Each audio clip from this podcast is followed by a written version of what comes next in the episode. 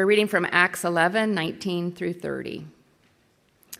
So then, those who were scattered because of the persecution that occurred in connection with Stephen made their way to Phoenicia, Cyprus, and Antioch, speaking the word to no one except to Jews alone. But there were some of them, men of Cyprus and Cyrene, who came to Antioch and began speaking to the Greeks as well, preaching the good news of the Lord Jesus. And the hand of the Lord was with them. And a large number of those that heard believed and turned to the Lord. The news about them reached the ears of the church in Jerusalem, and they sent Barnabas off to Antioch. Then, when he arrived and witnessed the grace of God, he rejoiced and began to encourage them with all resolute heart to remain true to the Lord. For he was a good man and full of the Holy Spirit and faith and considerable numbers were added to the Lord. And he left for Tarsus to look for Saul. And when he found him, he brought him to Antioch. And for an entire year, they met with the church and taught considerable numbers of people. And the di- disciples were first called Christians in Antioch. Now, at this time, some prophets came down from Jerusalem to Antioch. One of them, named Agabus, stood up and indicated by the Spirit that there would definitely be a severe famine over all the world. And this took place in the reign of Claudius. And to the extent that any of the disciples had means, each of them determined to send a comp- contribution for the relief of the brothers and sisters living in Judea. And they did this, sending it with Barnabas and Saul to the elders. This is the word of the Lord, and it is absolutely true, and it's given to us in love.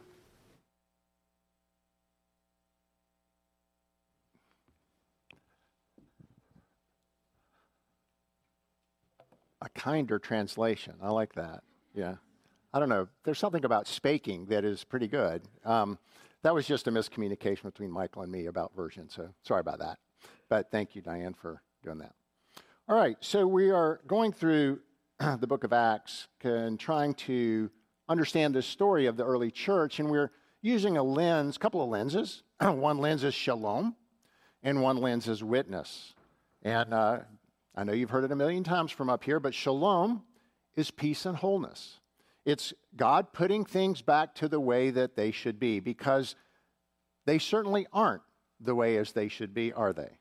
If you look at my life, your life, all of our lives individually, if you look at us as a community, if you look at us as a world, we all long for peace and wholeness in ourselves, in our community, inside the church and outside the church. That is the shalom that we're longing for. In addition to shalom, we're looking at this idea of witness because it is through the witness to and of the followers of Jesus that shalom actually comes. So, over the past few weeks, Harrison, Andy, and Chris have shown us how the witness to or of Stephen, Paul, sorry, Stephen, Philip, Saul, or Paul, and Cornelius has spread the gospel and introduced the possibility of shalom into those people's lives and into the lives of others who have received Jesus, and also into their community. And now we're going to see God extending shalom well beyond that community. Now, it's really important that you're reminded that the apostles and the early, early believers who came out of, uh, came out of Jerusalem all came out of Judaism. And, and Harrison talked about this some last week, but I'm going to press it more. This was an intensely closed off culture. This was a we versus them culture. And the idea of the Jews was that anybody on the outside had no participation or rights in our religious culture, nor can they have a relationship with the true God. Those outside cannot have, do not deserve, and should not seek shalom. They hated them. And that hate even included those with whom they shared a cultural and religious history the Samaritans, who were descendants of the northern tribe of Israel. I hate to say it, but in a word, the Jewish community of Jerusalem was racist. Yes, a person could, through a long process, convert to Judaism and then be accepted, but short of that, it was we versus them. And recall what Harrison told us last week. The apostles and early believers thought they were fulfilling Jewish destiny as Jews. And they had no idea, despite the teachings of the Hebrew scriptures, that the Gentiles had anything to do with God or shalom. Now, with that in the background, let's think about the arc of what has happened in the last few chapters in Acts. It's stunning. Stephen's martyrdom in Acts 6 and 7 led to further persecution of the church to the point that Jewish believers left Jerusalem and went out into the surrounding communities and nations. That was alluded to actually in our first verse today, wasn't it? A few weeks ago, Harrison focused on Philip and the Ethiopian eunuch in Acts 8. But earlier in chapter 8, a part that he didn't cover, Philip goes to Samaria, shares the story of Jesus, and remarkably enough, Samaritans become followers of Jesus. The Jews hated the Samaritans. They thought they were worthless people. That's why the Jesus' parable, the Good Samaritan, was so shocking to the Jewish community. Now Samaritans are becoming followers of Jesus. That was so shocking that Peter and John in Acts 8 are sent by the church in Jerusalem to investigate. And lo and behold, much to their amazement, God has indeed brought salvation to those people of Samaria. But the Samaritans are only a half step away from Judaism. They're descendants of the northern kingdoms. I said. So maybe, a, maybe that's not that big a step. We take a little detour in Acts 9. Saul is converted. Chris emphasized to us what conversion looks like, but he did note that Paul was sharing the gospel in the synagogues of the Jews, just like any follower would have done in the early church. He was going to other Jews. But in chapter 10, as Harrison described last week, things are going to get shaken up. Peter has this vision, and he's commanded to preach the gospel to Cornelius' family. They're Gentiles. These people aren't a half step from Judaism. They are pagans. They're worthless. They're hated in the sight of the Jews. But the gift of the Holy Spirit is indeed poured out on this family of the Gentiles. But again, at this point, only to one family.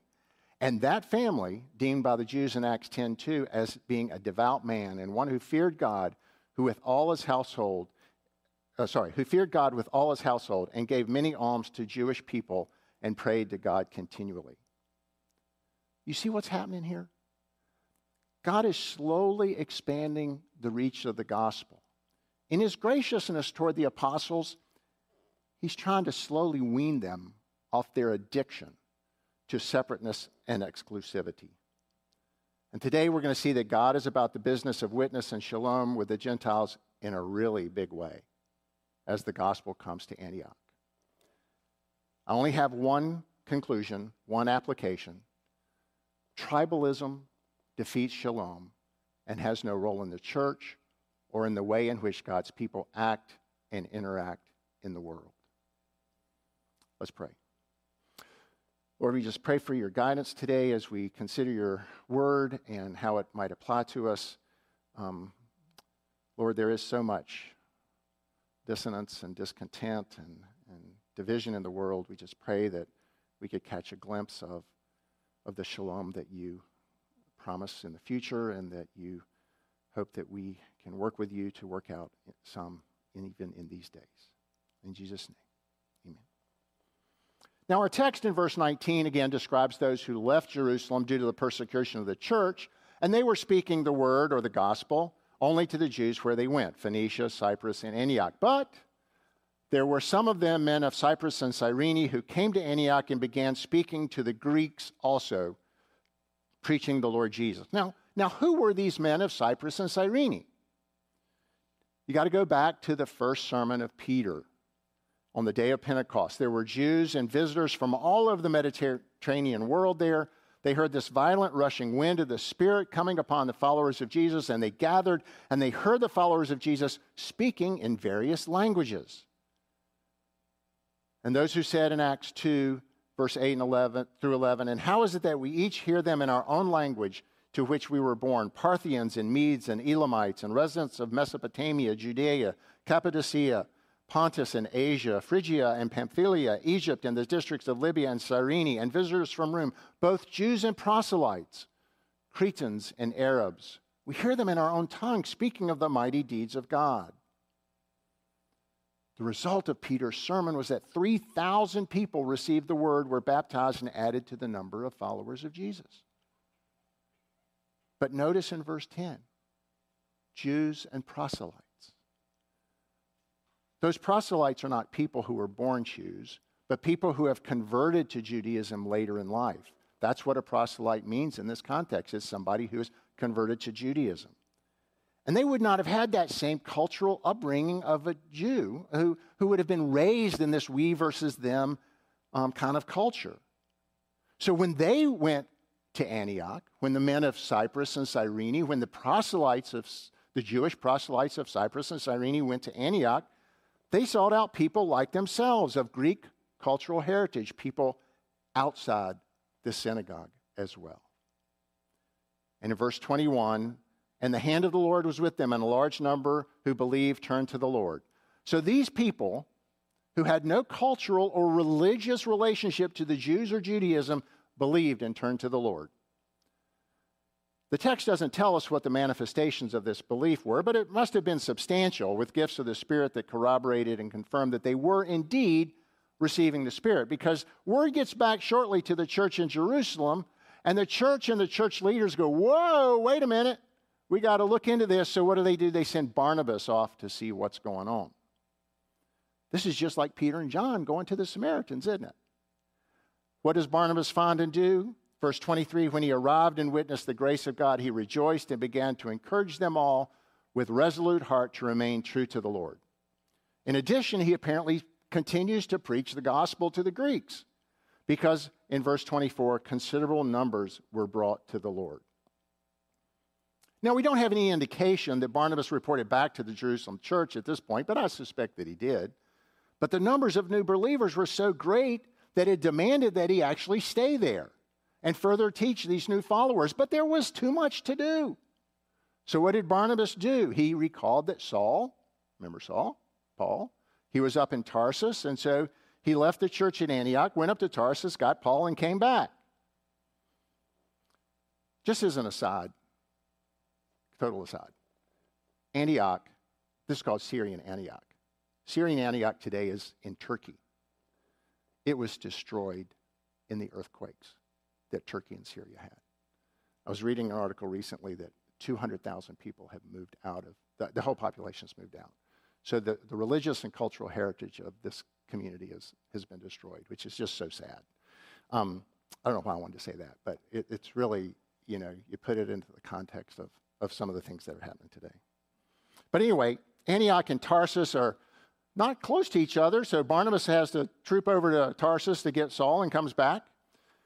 And there was a lot to do. And when he had found him, he brought him back to Antioch, it says in verse 26. And for an entire year, they met with the church and taught considerable numbers. And the disciples were first called Christians in Antioch. Now, let me pause for a minute there. What is this thing, Christians? Why does it point out that they were called Christians here?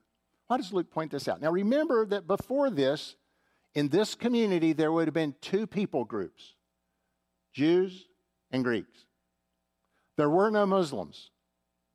Muhammad wasn't born until 570. Okay? There were no Muslim cultures around then. All right? So they were Jewish or they were Greek.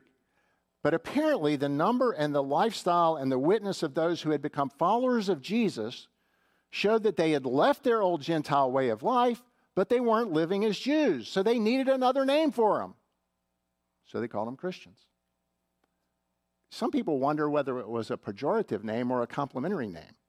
Probably depends a little bit on the context. Barnabas and Saul spent a long time, we don't know exactly how long, teaching this new Christian community Antioch. And this teaching had great impact, not only in numbers, but in the maturity of those who were following Jesus. It's not long before prophets arrive from Jerusalem, and one of them predicts a coming fathom, uh, fathom, excuse me, famine. There we go. And the members of the church remember they are pretty well off because this is a culturally important community. Uh, they decide to do something for their poorer fellow believers in Jerusalem. And in proportion that any of the disciples had means, verse 29, each of them determined to send a contribution for the relief of the brethren living in Judea. And this they did, sending it in charge of Barnabas and Saul to the elders. Isn't that a little glimpse of shalom? Isn't that a little bit of how things ought to be? Those who have been blessed to have much sharing with those who, for whatever reason, don't have as much. So that's a review of our text today. Now, as I said earlier, I think this passage is pretty clear. It's very forceful, and it tells us that tribalism or factionalism or racism or exclusivity or anything else you want to call it is wrong.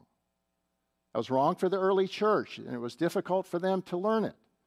And it's wrong for us 2,000 years later. Why is it wrong? Because it defeats shalom. It has no role in the church or in the way in which we act and interact in the world.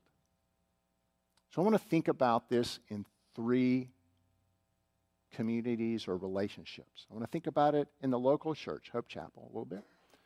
I want to think about it in the church universal. That would be all believers in all the world. That's the church universal. And think about it a little bit in the culture. I think about it this way because, in my opinion, there needs to be shalom in the local church before there's going to be shalom in the church universal. And there needs to be shalom in the church universal before there's any hope for the culture. So, regarding the local church. Now, you might be thinking, now, wait a minute.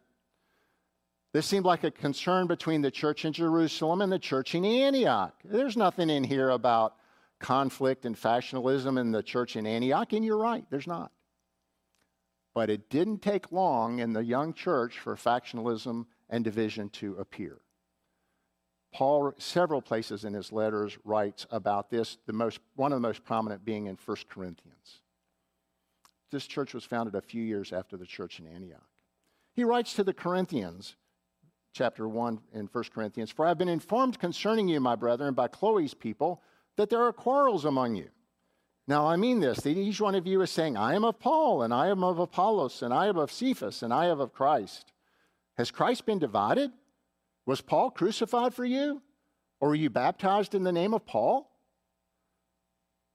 Now, Cephas you probably know. That's Peter, right? But who's Apollos? Well, he was a Jewish person from Alexandria who had converted. He was from Egypt. And he was noted for his knowledge of the scripture, his rhetorical skills, his fervent spirit, and his boldness. He had come to Corinth after Paul left and was teaching the early believers more about following Jesus. And apparently, he was a tremendous speaker. This was a highly sought after skill in Greek culture. This was like, you know, Michael Jordan of Greek culture was a speaker, not a basketball player. Okay? It's hard to believe, isn't it? But it's true. All right. So, so Apollos has been teaching, and, and now Paul's hearing, wait a minute, people are saying, I'm of Paul, I'm of Apollos, I'm of. People. What is this? The church is divided into these factions, and later in chapter 3, Paul states that this factionalism is, calling, is causing jealousy and strife, which is absolutely the opposite of shalom. Now, we're going to look at how Paul counters this dispute, but Let's pause here for a minute and think about what can cause division and factionalism today in our church. Well, theology can, right, in the local church. That's ironic, isn't it? That theology can cause division. Um, it's one reason why last year the elders spent time leading us through a discussion of what our core beliefs are here at Hope Chapel, the things that we agree on agreeing on. Really, what we think you have to believe to be a follower of Jesus. But we also spent time discussing the things that we can agree that we don't have to disagree, that we don't have to agree on, which is really useful. That type of thoughtful discussion leads to shalom. Of course, in our day and age, politics can invade into the local church and lead to divisions and factions. We certainly see that happening in some churches. I'm going to mention it again later, but we need to be sure that we don't try to identify Jesus with any political party. We should not try to identify any political party with Jesus. To put it another way, no political party speaks for Jesus and how his followers should think and live. Now, now this really should not be surprising to anybody. I hope everybody agrees with this. I mean, po- political parties are led by sinful men and women who have a host of motives, most of them self serving. Serving. How could they possibly be speaking words that are always consistent with the words of Scripture? Voting one way or another doesn't make you a follower of Jesus. Being a follower of Jesus doesn't necessitate that you necessitate that you vote a certain way. And thankfully, I don't hear much about those kind of divisions in our church, but I certainly see it and hear of it in other churches. And those are just two of many things that can divide the local church and destroy shalom. Now, as we look back at this passage in Corinthians, what was it? Well, it was personality, wasn't it? It was Paul, Apollos, Peter, Jesus. Now, Paul counters this with two arguments. In chapters 2 and 3, he notes the differences between God's wisdom and man's wisdom. He notes the difference between a spiritual man and a natural man.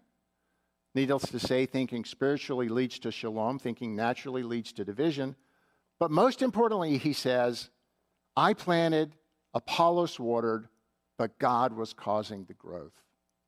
So then, neither the one who plants nor the one who waters is anything, but God who causes the growth. Paul's argument here is that there should not be divisions and factions in the local church because the success and the growth of the local church is up to God. We all have our parts to do church members, church leaders, everybody's got stuff we got to do, but we cannot congratulate ourselves when the local church flourishes. It's God that has given and continues to give the growth. And when we recognize that and live it out,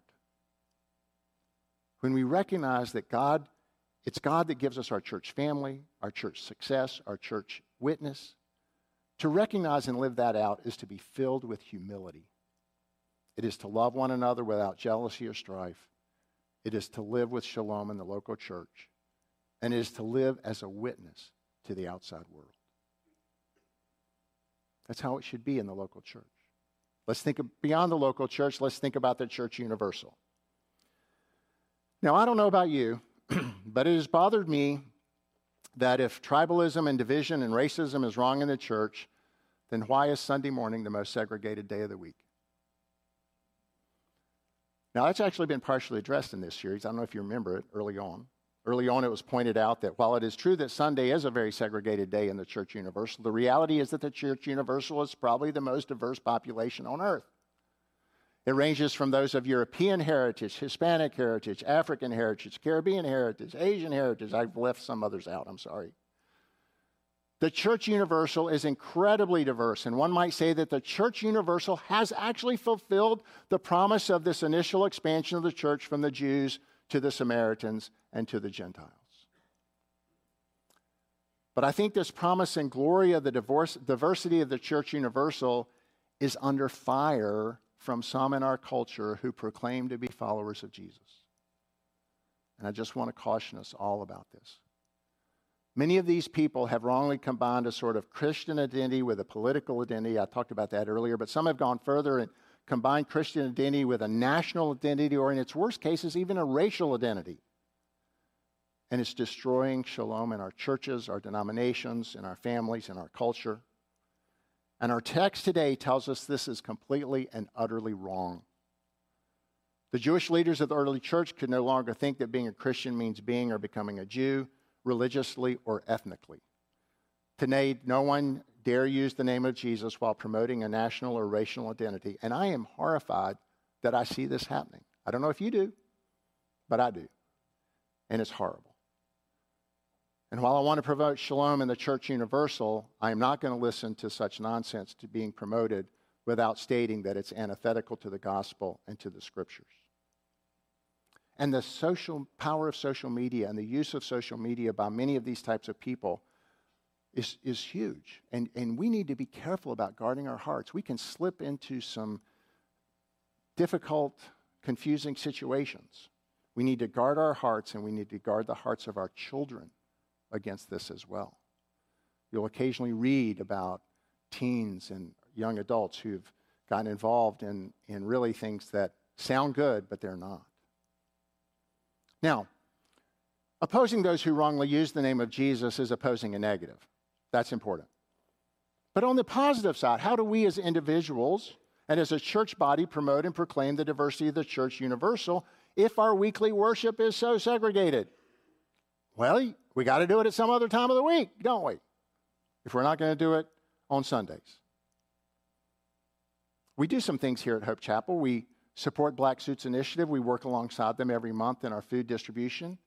I'm sure that racial diversity of those working and serving our community is a tremendous witness to those who come by. Many of us have participated in the Unity Prayer Parade, which occurs some falls, not every fall, but some falls, where church leaders and church members from a remarkable diversity of racial and ethnic groups come together for worship and prayer in downtown Greensboro. It's a great witness to a culture and a community that still suffers from racism, both past and present. And I'm sure the family room, which we support, supports foster families regardless of race and ethnicity. So we do some things here at Hope Chapel to promote and proclaim that diversity, but as individuals, I think we all need to think about what should we do. And I'm, I'm not going to tell you what to do because that's up for you to discern. I, I do think there's an interesting one pointed out in our passage today. The richer church, the people in the richer church help the people in the poorer church. Right? That's, maybe that's a model. I don't know. I suspect that many of us are better off than many of our Christian brothers and sisters who live in southeast Greensboro. Maybe there's something that we ought to think about doing as individuals. And finally, I have to say that this tribalism, factionalism, exclusivity, whatever you want to call it, is disturbingly quite alive in our culture. People who try to tell you otherwise are, are not paying attention. Nanette walks regularly in our neighborhood. Um, I don't, not because I'm lazy, but I ride a bicycle, okay? But she walks, all right? And of course, if you walk in your neighborhood like Nanette does, you see the same people over and over again, right? And you always greet them and say hello. Recently, she was walking along a park that's on the edge of our neighborhood, and she saw somebody she didn't know, and she said, she greeted him. She didn't think much of it. But the next person she saw, who was one of the regulars in the neighborhood, stopped her and said, Do you know who that person is that's walking around our neighborhood? I've never seen him before. And Nanette, who was kind of bewildered by the question, said, Well, I, I just think they're out for a walk in the park on a nice day. I mean, what's the big deal? And that person muttered something about strangers in neighbor, neighborhoods. See, division is rampant in our culture, isn't it? It's we versus them, whoever them happens to be. So, do we as followers of Jesus have anything to say outside the church about this? I think we do. I think we have a duty and obligation to speak up when we hear tribalism, racism, exclusivity being promoted outside the church around us. And why is that? It's because we're all made in the image of God. All humans have worth and dignity because they are made in the image of God. We need to try to do this gracefully. I think Nanette did a really good job. She did that pretty gracefully. I'm not sure I would have been so nice, but anyway. But we need to not let such statements go unchallenged. To say nothing is to give our assent. So our text today is clear. God has called himself called people to himself from all nations, all races, and all ethnic groups. When tribalism or factionalism or racism or exclusivity is present in the church or in a culture, shalom, shalom can never emerge. As the early church had to break out of its tribalism and racism, so we must today oppose it as well. And when we press against that in the church and in our culture, Jesus tells us some remarkable things. He tells us that we are witnessing to him and we're helping shalom to emerge. Jesus said in John 17 23, I in them and you, God, in me, that they may be perfected in unity, so that the world may know that you, Father, sent me and loved them even as you have loved me. Our unity as a church, our shalom, witnesses to the world that God sent Jesus. And Jesus said, A new commandment I give to you, that you love one another, even as I have loved you, that you also love one another. By this all men will know that you are my disciples, if you have love for one another. And when we love one another, shalom emerges.